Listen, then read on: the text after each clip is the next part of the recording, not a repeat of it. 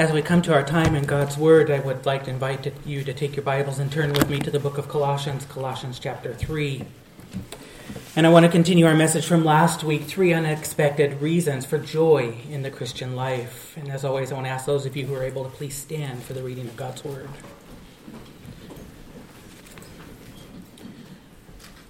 Colossians chapter three, beginning in verse nine.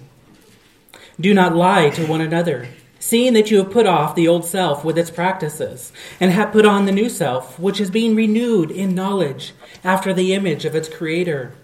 Here there is not Greek and Jew, circumcised and uncircumcised, barbarian, Scythian, slave, free, but Christ is all and in all. You may be seated.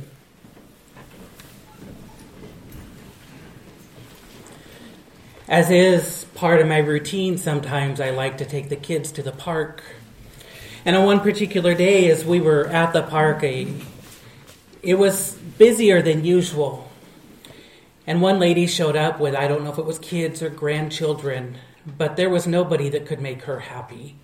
She had a fight and quarrel with her own kids and with other people at the park.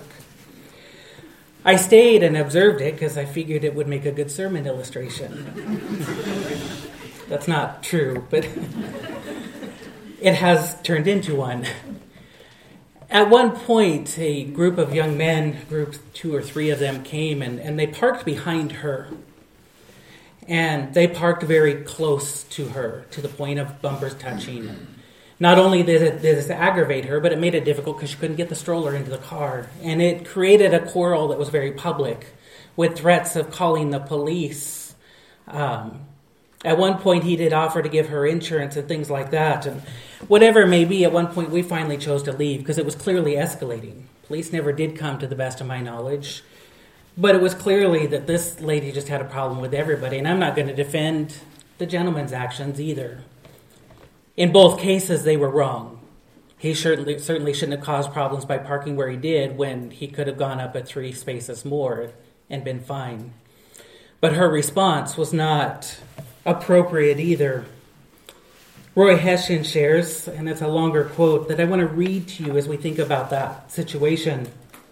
It says, our relationship with our fellows and our relationship with God are so linked that we cannot disturb one without disturbing the other. Everything that comes between us and another, such as impatience and resentment or envy, comes between us and God as well. These barriers are sometimes no more than veils, veils through which we can still, to some extent, see. But if not removed immediately, they thicken into blankets and then into brick walls, and we are shut off from both God and our fellows, shut in to ourselves. I don't know the relationship between that woman and, and God. I don't know the relationship between those men and God. But I will say that upon looking at it, that their non-existent alliance to one another certainly indicated a non-existent allegiance to the Lord, at least from an outward perspective. Our relationship with others is reflective of our relationship with God. And our relationship with God will be reflected in our relationships with others. The text of Colossians three ten through eleven draws out for us three reasons for Christian joy. And as we continue in our text this morning, we move into that final reason. And that final reason is indeed that idea of connection and communication and contact with others. I want to remember quickly, though, the things that we looked at last week. First, the joy of courageous revival. Reversal, sorry. The joy of courageous reversal. At the fall of Adam and Eve in Genesis chapter three, sin was introduced into the world. And now here we are thousands of years later, and our existence is still defined by sin. But those who are in Christ, they've put on the new self, as we talked about. This old self, this sinful, horrific nature, it comes off, and, and on goes this new self of Christ-likeness and of holiness. This is the joy of courageous reversal. It's courageous because it causes us to examine ourselves and do so intensely and intentionally that sometimes can be a very painful process. But it's also reversal because it causes us to turn from the ways of the old life and turn towards Christ. The text goes on to say in verse ten that the new self is being renewed in knowledge after the image of its creator. And so now we have the joy of continual renewal. Again, what happened at the fall, the sin of man at that point, it granted humans indeed more knowledge by granting us a knowledge of good and evil. But it took away our knowledge of God. We lost our knowledge of God. And so becoming further entrenched into the sinful flesh, those made into the image of God also began to distort the image of God. But Christ, who is both wisdom and knowledge, restores what was lost at the fall through continual renewal, or what I would call progressive sanctification. And so the Christian no longer needs to live in the trenches of depravity, but in the joy of continual renewal. And now I want you to know, finally, the joy of Christ-like relationships. If I can get there. It's not there.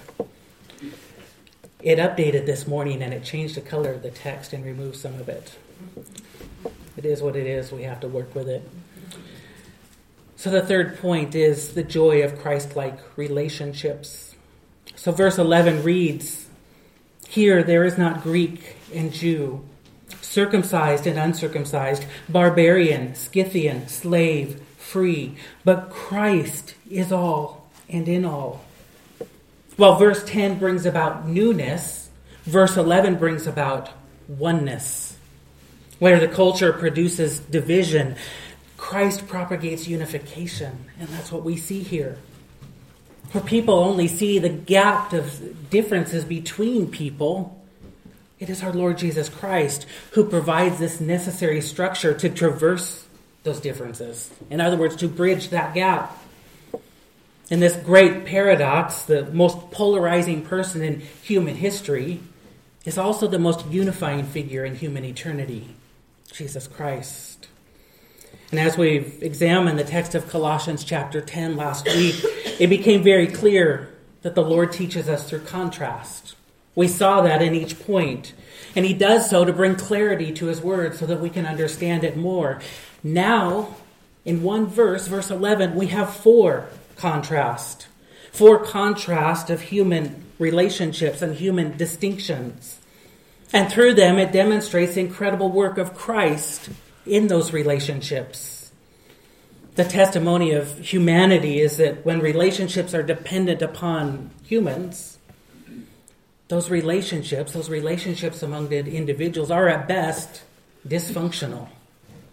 All we need to do is look around us, maybe even at ourselves, and see just how many relationships are broken to know that the human system of relationships is dysfunctional. Simply look at the divorce rate, and that will confirm that. Years ago it was said, and I don't know if it's still this or if it's higher, it's certainly not less, the divorce rate was fifty percent of all marriages. fifty percent of all marriages end in divorce. That tells us then that fifty percent of all marriages are a mess. Otherwise they wouldn't have ended in divorce. And that doesn't account those who are still together, and yet their marriage is unhealthy. But marriage is an obvious example. But it's only one type of relationship. That doesn't count our discord with, with coworkers. It doesn't count broken friendships. And it doesn't even talk about severed relationships within families. It's just the other day I was sharing with someone else about broken relationships in my own family through the years. But evidence suggests that that's actually the norm, not the exception. That most relationships, or many relationships, I should say, in families are severed. But the incredible nature of our relationship with Christ is that through him, he not only reconciles us to himself, but he reconciles us to others. Through Christ, there is harmony where none existed before. And as we look on Colossians three eleven, I want us to consider the first of the four distinctions. We notice first from the first contrast that Christ overcomes culture. We have this comparison here between Greek and Jew, and in that comparison, it uncovers for us two groups of people. The contrast between Greek and Jew is frequent in Scripture. Romans chapter two, verse nine and ten say, "There will be tribulation and distress for every human being who does evil, the Jew first and also the Greek. But glory and honor and peace for everyone who does good, the Jew first and also the Greek." Culture here does not determine the Lord's favor, but a person will receive equal wrath and glory from Christ, regardless of their background. And yet, that's not how people acted. From varying backgrounds and beliefs and behaviors, the differences between the Greeks and the Jews were extreme. While many people set themselves against the Jews, it was the Greeks who tolerated the Jews least of all. And so Scripture points to this wide gap between those two cultures, and that's why we have the comparisons. The divisions between the Greeks and the Jews were so extreme that Jewish people refused to intermingle with them. They would refuse to enter the house of a Gentile. They would not buy meat from a Greek person. They would not even eat a meal cooked by Greeks. And as if those behaviors were not extreme enough, they would shake off the dust from their feet in case it was contaminated by those of Gentile feet. And before we become too critical and, and too harsh at judging the Jews for their treatment of the Greeks, the Greeks treated the Jews in the very same way. And so what we have is this relationship between two groups. It's not one of one-sided repudiation. Rather, it was one of mutual detestation, with each side equally hating the other. Under his rule, Alexander the Great made various attempts to try to bridge that gap. And then when they conquered the land, the Romans came in and tried to do some of the same. But a lack of understanding and a lack of appreciation of those differences made their attempts superficial and futile. They were able to accomplish nothing because they couldn't do what only Christ can do. Only the work of Christ has the capacity to remove boundaries and overcome these differences of culture. Romans three twenty-nine offers a question. Is God the God of the Jews only? Is he not the God of Gentiles also? Yes, of Gentiles also, since God is one. There is no distinction between cultures with God. As he is one God, then the people of God are one people. If God is one, then his people should be united in oneness as well. This oneness of culture means then that there's also only one gospel. If this were not the case, if there were no wholeness of people, we would have to adapt to the gospel, or the gospel would change based on people groups.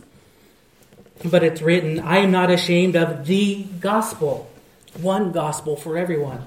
"I am not ashamed of the gospel, for it is the power of God for salvation to everyone who believes, to the Jew first and also to the Greek." This reality makes ministry possible.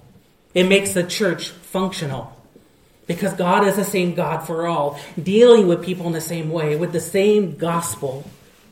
The church and individuals of the church are able to fulfill the Great Commission to evangelize to those who are not part of the church and to make disciples of those who are part of the church.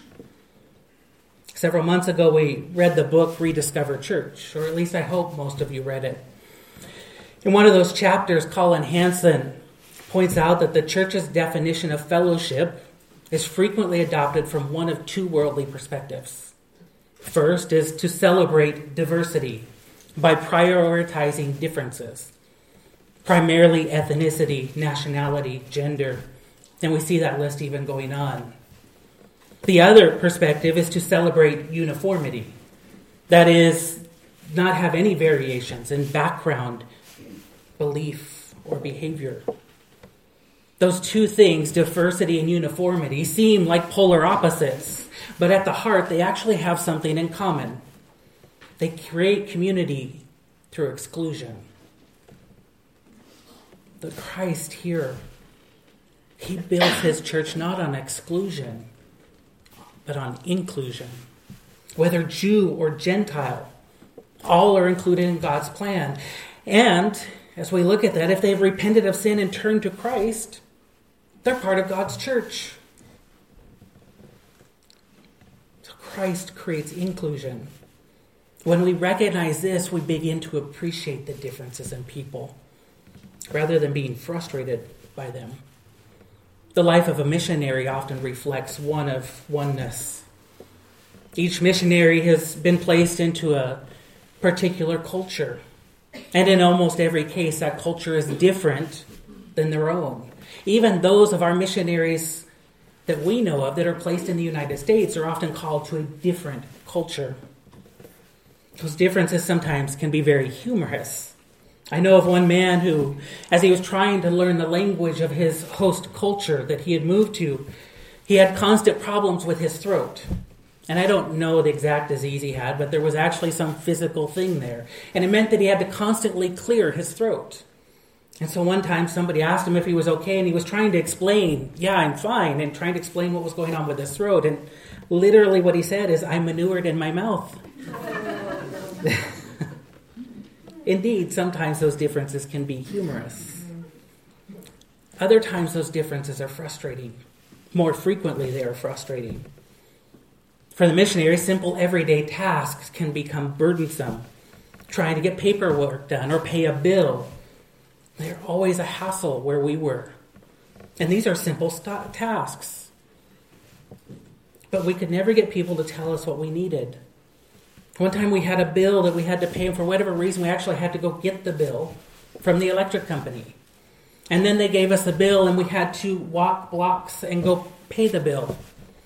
And then we had to leave there and then tell them we paid the bill at the electric company. So three stops.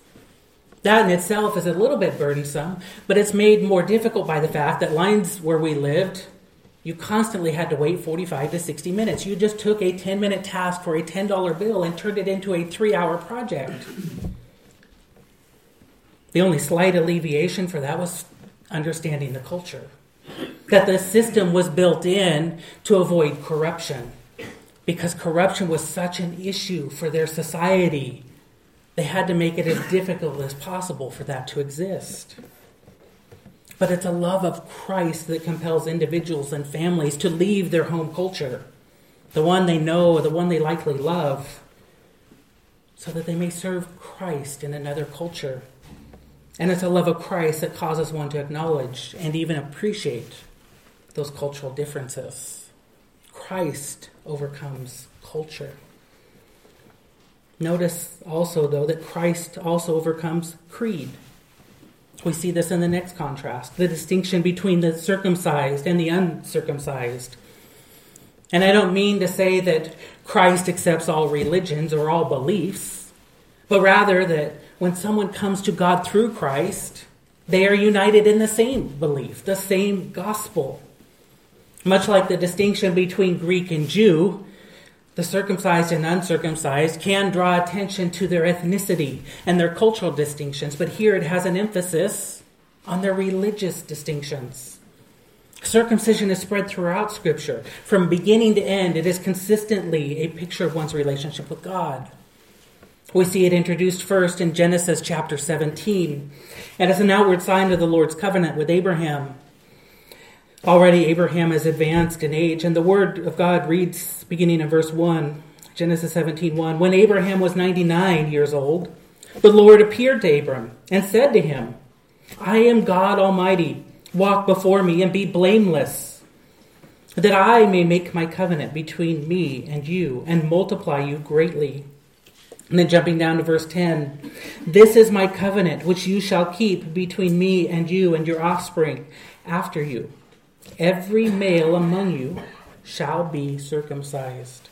You shall be circumcised in the flesh of your foreskin, and it shall be the sign of the covenant between me and you. He who is eight days old among you shall be circumcised. Every male throughout generations, whether born in your house, or brought with your money from any foreigner who is not of your offspring. Both he who is born in your house and he who is brought with your money, bought with your money, sorry, shall surely be circumcised. So shall my covenant be in your flesh, an everlasting covenant. Verse fourteen. Any circumcised male who is not circumcised in the flesh shall be cut off from the people. He has broken my covenant.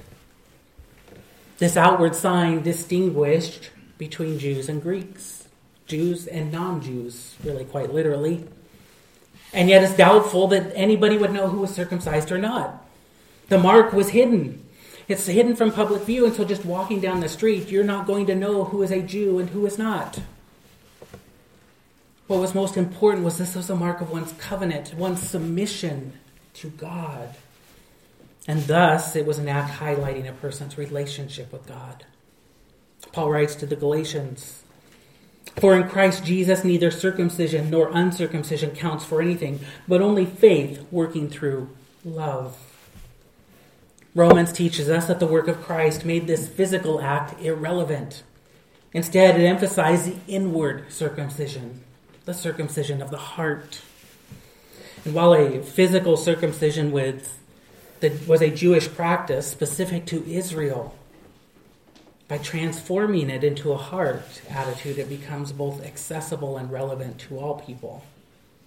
Because the heart establishes one's relationship with the Lord.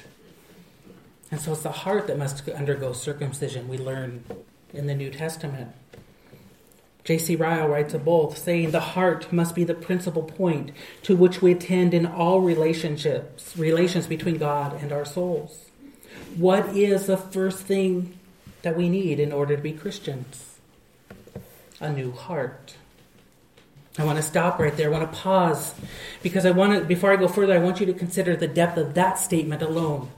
What is the first thing we need in order to be Christians? A new heart.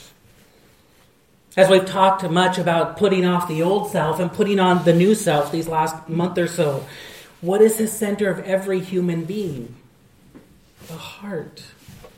So taking off the old self and putting on the new self means taking out the old heart and putting in the new heart. Hence the need for the circumcision of the heart. And lest we think that this is a New Testament practice only, a New Testament concept, I want you to consider the Lord's relationship with Israel. And what did he tell them through the prophet Jeremiah? Jeremiah nine twenty-five through twenty-six. "Behold, the days are coming, declares the Lord, when I will punish all those who are circumcised merely in the flesh. Egypt, Judah, Edom, and the sons of Ammon, Moab, and all who dwell in the desert, who cut the corners of their hair, for all these nations are uncircumcised, and all the house of Israel are uncircumcised in heart." Even with Israel, God's concern was not so much about the circumcision of the flesh, but their circumcision of the heart. The circumcision of the heart was always at the heart of the Lord's concern. The need to love the Lord your God with all your heart then becomes clear. J C Ryle continues his thoughts, so and we continue. It says, "What is the sacrifice God asks us to bring to him? A broken and contrite heart." What is the true circumcision? The circumcision of the heart. What is genuine obedience? To obey the heart. What is saving faith? To believe with heart. Where ought Christ to dwell? To dwell in our hearts by faith. And what is the chief request that wisdom, that being Christ, makes to everyone? "My son, give me your heart." At the core of one's relationship with God, then, is the heart. And therefore, it is the heart that must be circumcised. This act, then, is not exclusive to Israel. This is something that is called for everyone. The call for a heart circumcision is something that everybody who believes in Christ must endure. This act binds a person to Christ. The result of such circumcision, then, is the removal of hostility. And in its place, this Lord establishes peace. It's written, "For he himself is our peace, who has made us both one and has broken down in his flesh dividing wall of hostility by abolishing the law of commandments expressed in ordinances, that he might create in himself one new man in place of the two, so making peace, and might reconcile us both to God in one body through the cross, thereby killing hostility." Enmity is discarded first between us and God, putting in its place reconciliation and peace with God, and the result, a natural effect of that peace with God, is peace with others. And so having an established relationship with God neutralizes any hostility we have with others by uniting believers with the work of Christ. In this way, Christ overcomes creed. It's a third contrast here, though, between barbarian and Scythian that provides probably the most difficult for understanding. But a look at these people will tell us one thing, that Christ overcomes cruelty. During the days of Paul, the Greek text reveals that that word barbarian there was a derogatory term. It was used to refer to anybody who was not a Greek. And it drew attention particularly to those who were considered or uneducated, and they spoke inarticulately, especially by stammering when they spoke. The word itself, barbarian, says this in the sound of the word. That repeat it, you hear it, bar, bar, bar, bar, barbarian. That's the stammering.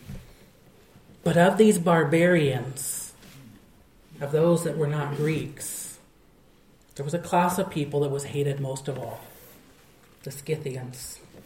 In the eyes of the Greek, there was nobody worse than the Scythians. In his writings, the church father Tertullian insulted other people by saying that they were more filthy than any Scythian.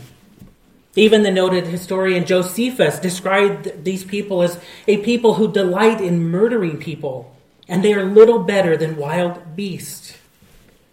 This reputation is well earned, though. There was a reason they were considered the most feared and the most cruel of all non-Greeks. Indeed, the, the Scythians, they, they lived just north of the Black Sea, what is today present, present-day Kazakhstan, I think, or Kazakhstan, something like that. Herodotus, a Greek philosopher, described them as a people who wanted to make themselves masters of Asia. And in the seventh century B C, they invaded the Fertile Crescent. And at one point, they even drove out the Armenians out of Europe. And then when they did that, they turned towards Egypt to conquer more. And what happened was the pharaoh, Psammetichus, who was king at that time in Egypt, he met them in Syria and persuaded them not to advance any further by lavishing them with gifts. So then they turned their energies elsewhere. And indeed, they ruled Asia for twenty-eight years. I apologize in advance for the graphic nature of what I'm going to tell you, but I want to describe this because I want you to understand how appalling they were. When they entered battle, when the Scythians came into battle, and as they would engage with their enemy, the first person that fell would be the first person's blood they literally drank. And then when everything left behind and there were remnants of people here and there, they would go back and remove their heads and take them and turn their skulls into their drinking bowls and their scalps into their napkins. This indeed was a terrifying and horrible people.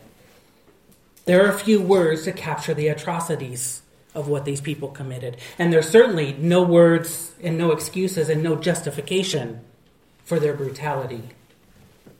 Such a vile nature, though, highlights the greatness of God. Their behavior should call us to contemplate two aspects, two things here. First, by their character, we see the depths of human depravity. It shows us just how wicked the human heart is, hence the need for circumcision of the heart.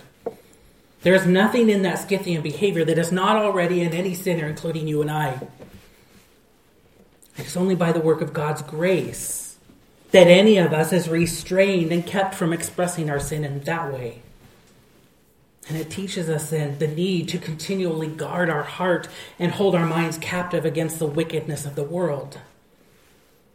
But this should also not just cause us to notice the depths of man's depravity, but also to see the greatness of God's work and the greatness of Christ's worth. Earlier in our study, months ago, we... we saw that Christ reconciled all things to himself. And in Colossians one twenty through twenty-two, he writes, Paul writes, "Through Christ, God reconciles to himself all things. He is now reconciled in his body of flesh by his death, in order to present you and anyone who believes holy and blameless and above reproach before him. The work of Christ overcomes the cruelty of our sin against God and humans. Reconciliation with God occurs through this process. And through that also means then we have reconciliation with others. If God can forgive human cruelty on that level, certainly humans can too. I recognize in saying that it doesn't make it any easier. It's still hard to forgive. Maybe you know the story, maybe you don't, of Corrie Ten Boom. She had been arrested with her sister Betsy when the Nazis had occupied Holland. That's where she was from. They'd been arrested for concealing Jews. Her sister Betsy would eventually die there. But Corrie Ten Boom made it out. And in nineteen forty-seven, she traveled from Holland all the way to Germany to teach on forgiveness of all things. And after her teaching, she writes, "The solemn faces stared back at me, not quite daring to believe." There were never questions after a talk in Germany in nineteen forty-seven. People stood up in silence. In silence, they collected their wraps. And in silence, they left the room.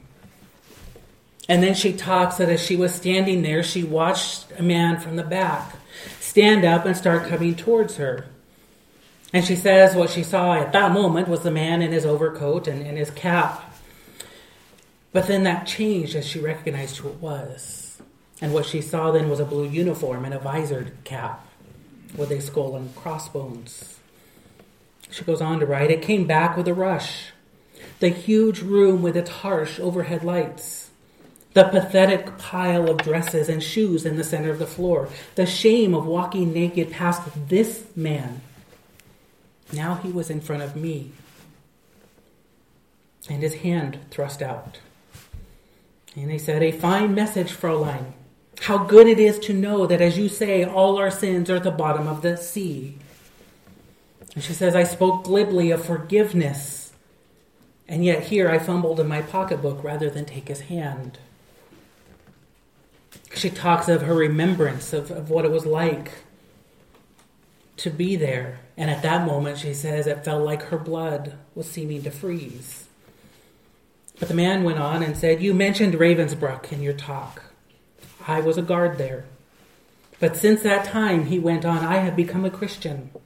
I know that God has forgiven me for the cruel things I did there. But I would like to hear what I would like to hear from your lips as well, Fräulein. Will you forgive me?" Corrie Ten Boom writes, "And I stood there, I whose sins had every day to be forgiven. And I could not. Betsy, her sister, had died in that place. Could he erase her slow, terrible death simply for the asking? It could not have been many seconds that he stood there, hand held out, but to me it seemed hours as I wrestled with the most difficult thing I ever had to do. But I had to do it, and I knew that." And indeed, the story goes on that she extended forgiveness. Christ overcomes cruelty. And finally, we see the last contrast in our text. And note that Christ overcomes class. It's a slave and free man here. That's a frequent distinction in Scripture, and it's probably the most understood in all of Scripture. It's used in a variety of ways. Often it's a choice analogy between those who are slaves to sin, but those who are free in Christ. More importantly here, though, it's a distinction of class. It contrasts the poorest of the poor with the richest of the rich. This was a society defined by class. There was no crossover between each other than service. One's class defined his or her status in society. With Christ, though, that's no longer the case. Salvation was not exclusive to one group or another, but is made available to all.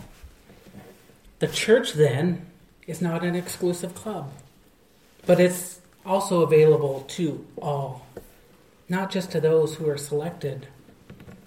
This is one of the characteristics that makes God's church a unique institution.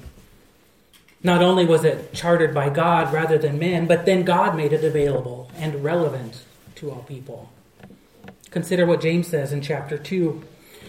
Chapter two, verse one, "My brothers, show no partiality as you hold the faith in our Lord Jesus Christ, the Lord of glory. For if a man wearing a gold ring and a fine clothing comes into your assembly, and a poor man in shabby clothing also comes in, and if you pay attention to the one who wears fine clothing and say, 'You sit here in a good place,' while you say to the poor man, 'You stand over there,' or 'Sit down at my feet,' have you not made distinctions among yourselves and become judge with evil thoughts?" Verse five, "Listen, my beloved brothers, has not God chosen those who are poor in the world to be rich in faith and heirs of the kingdom which he has promised to those who love him?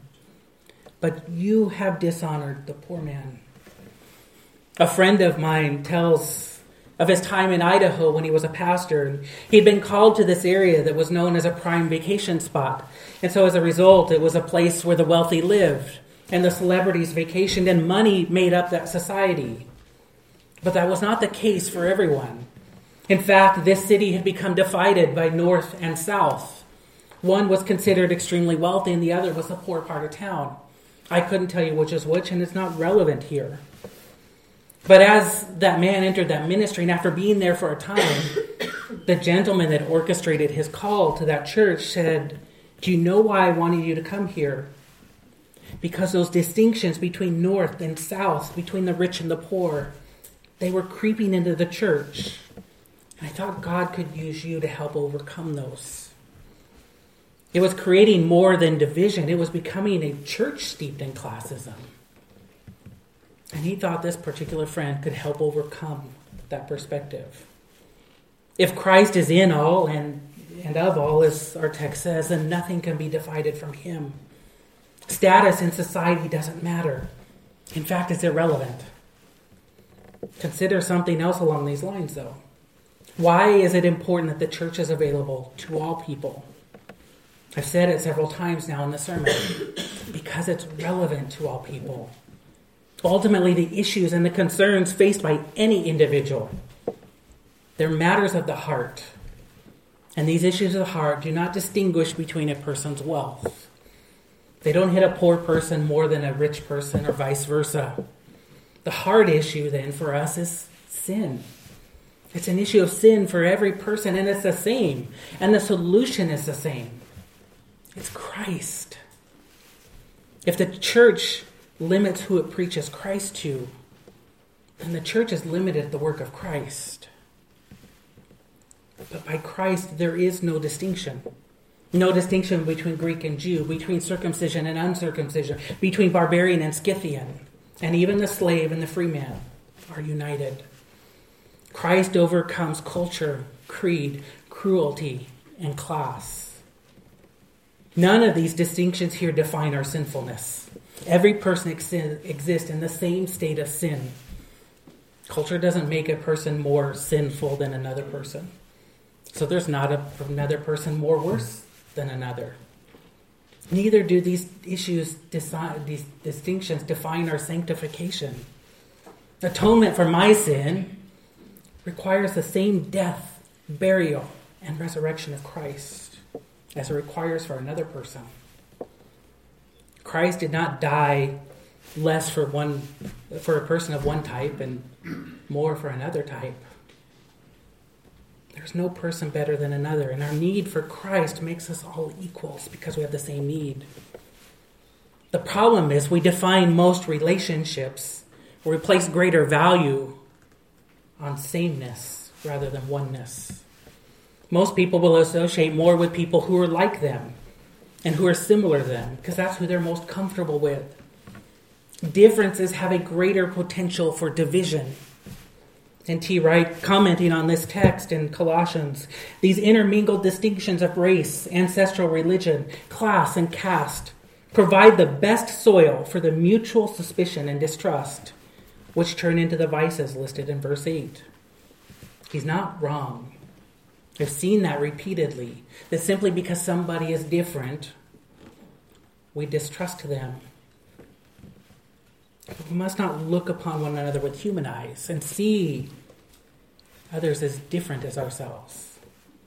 But rather, we must look through them with God's eyes. Look at them with God's eyes. Seeing people by the work of Christ. We do that by using the Word of God as our lens, not the word of the world. Because the only distinction that matters is, are you in Christ or are you out of Christ?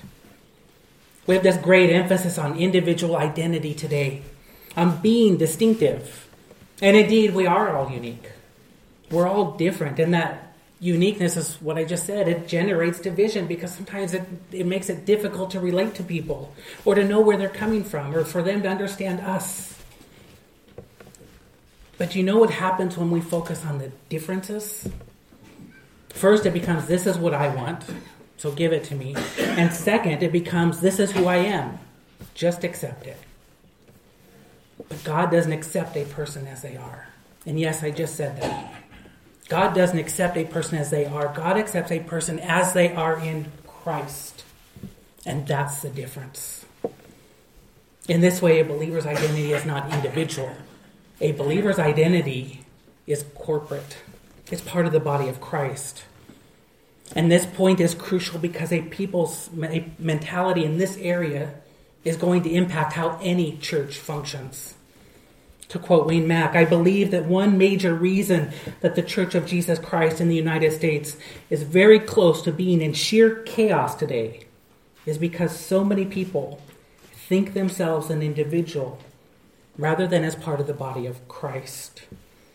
Christianity is not every man for himself. It's every man together for Christ.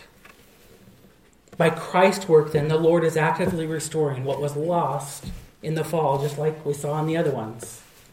He's restoring those relationships, restoring fellowship with Him, with God, and fellowship with one another. If Christ is in all and of all, as the verse ends, then we look upon other believers, we don't see who they are. We see who they are in Christ. Or in the case of unbelievers, we see who they are not in Christ. We see people then not as individuals, but as individuals who exist in a group.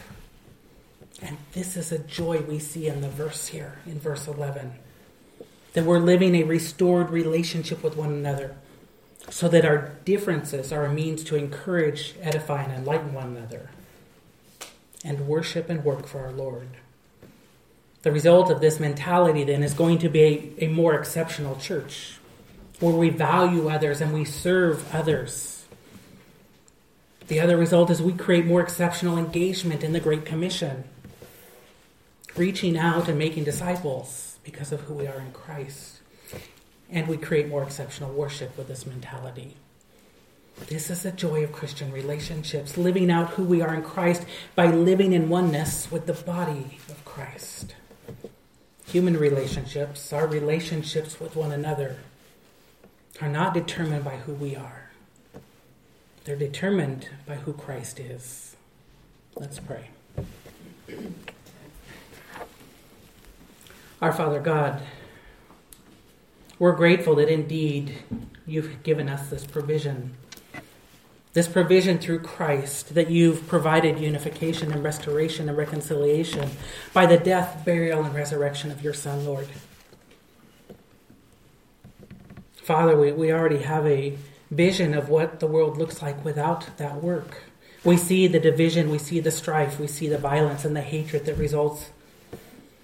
And yet, Lord, because we've placed our faith in your Son and come to you, we're not bound by that. In fact, that makes us distinctive from the world. And so, Lord, I pray that that would be how we walk.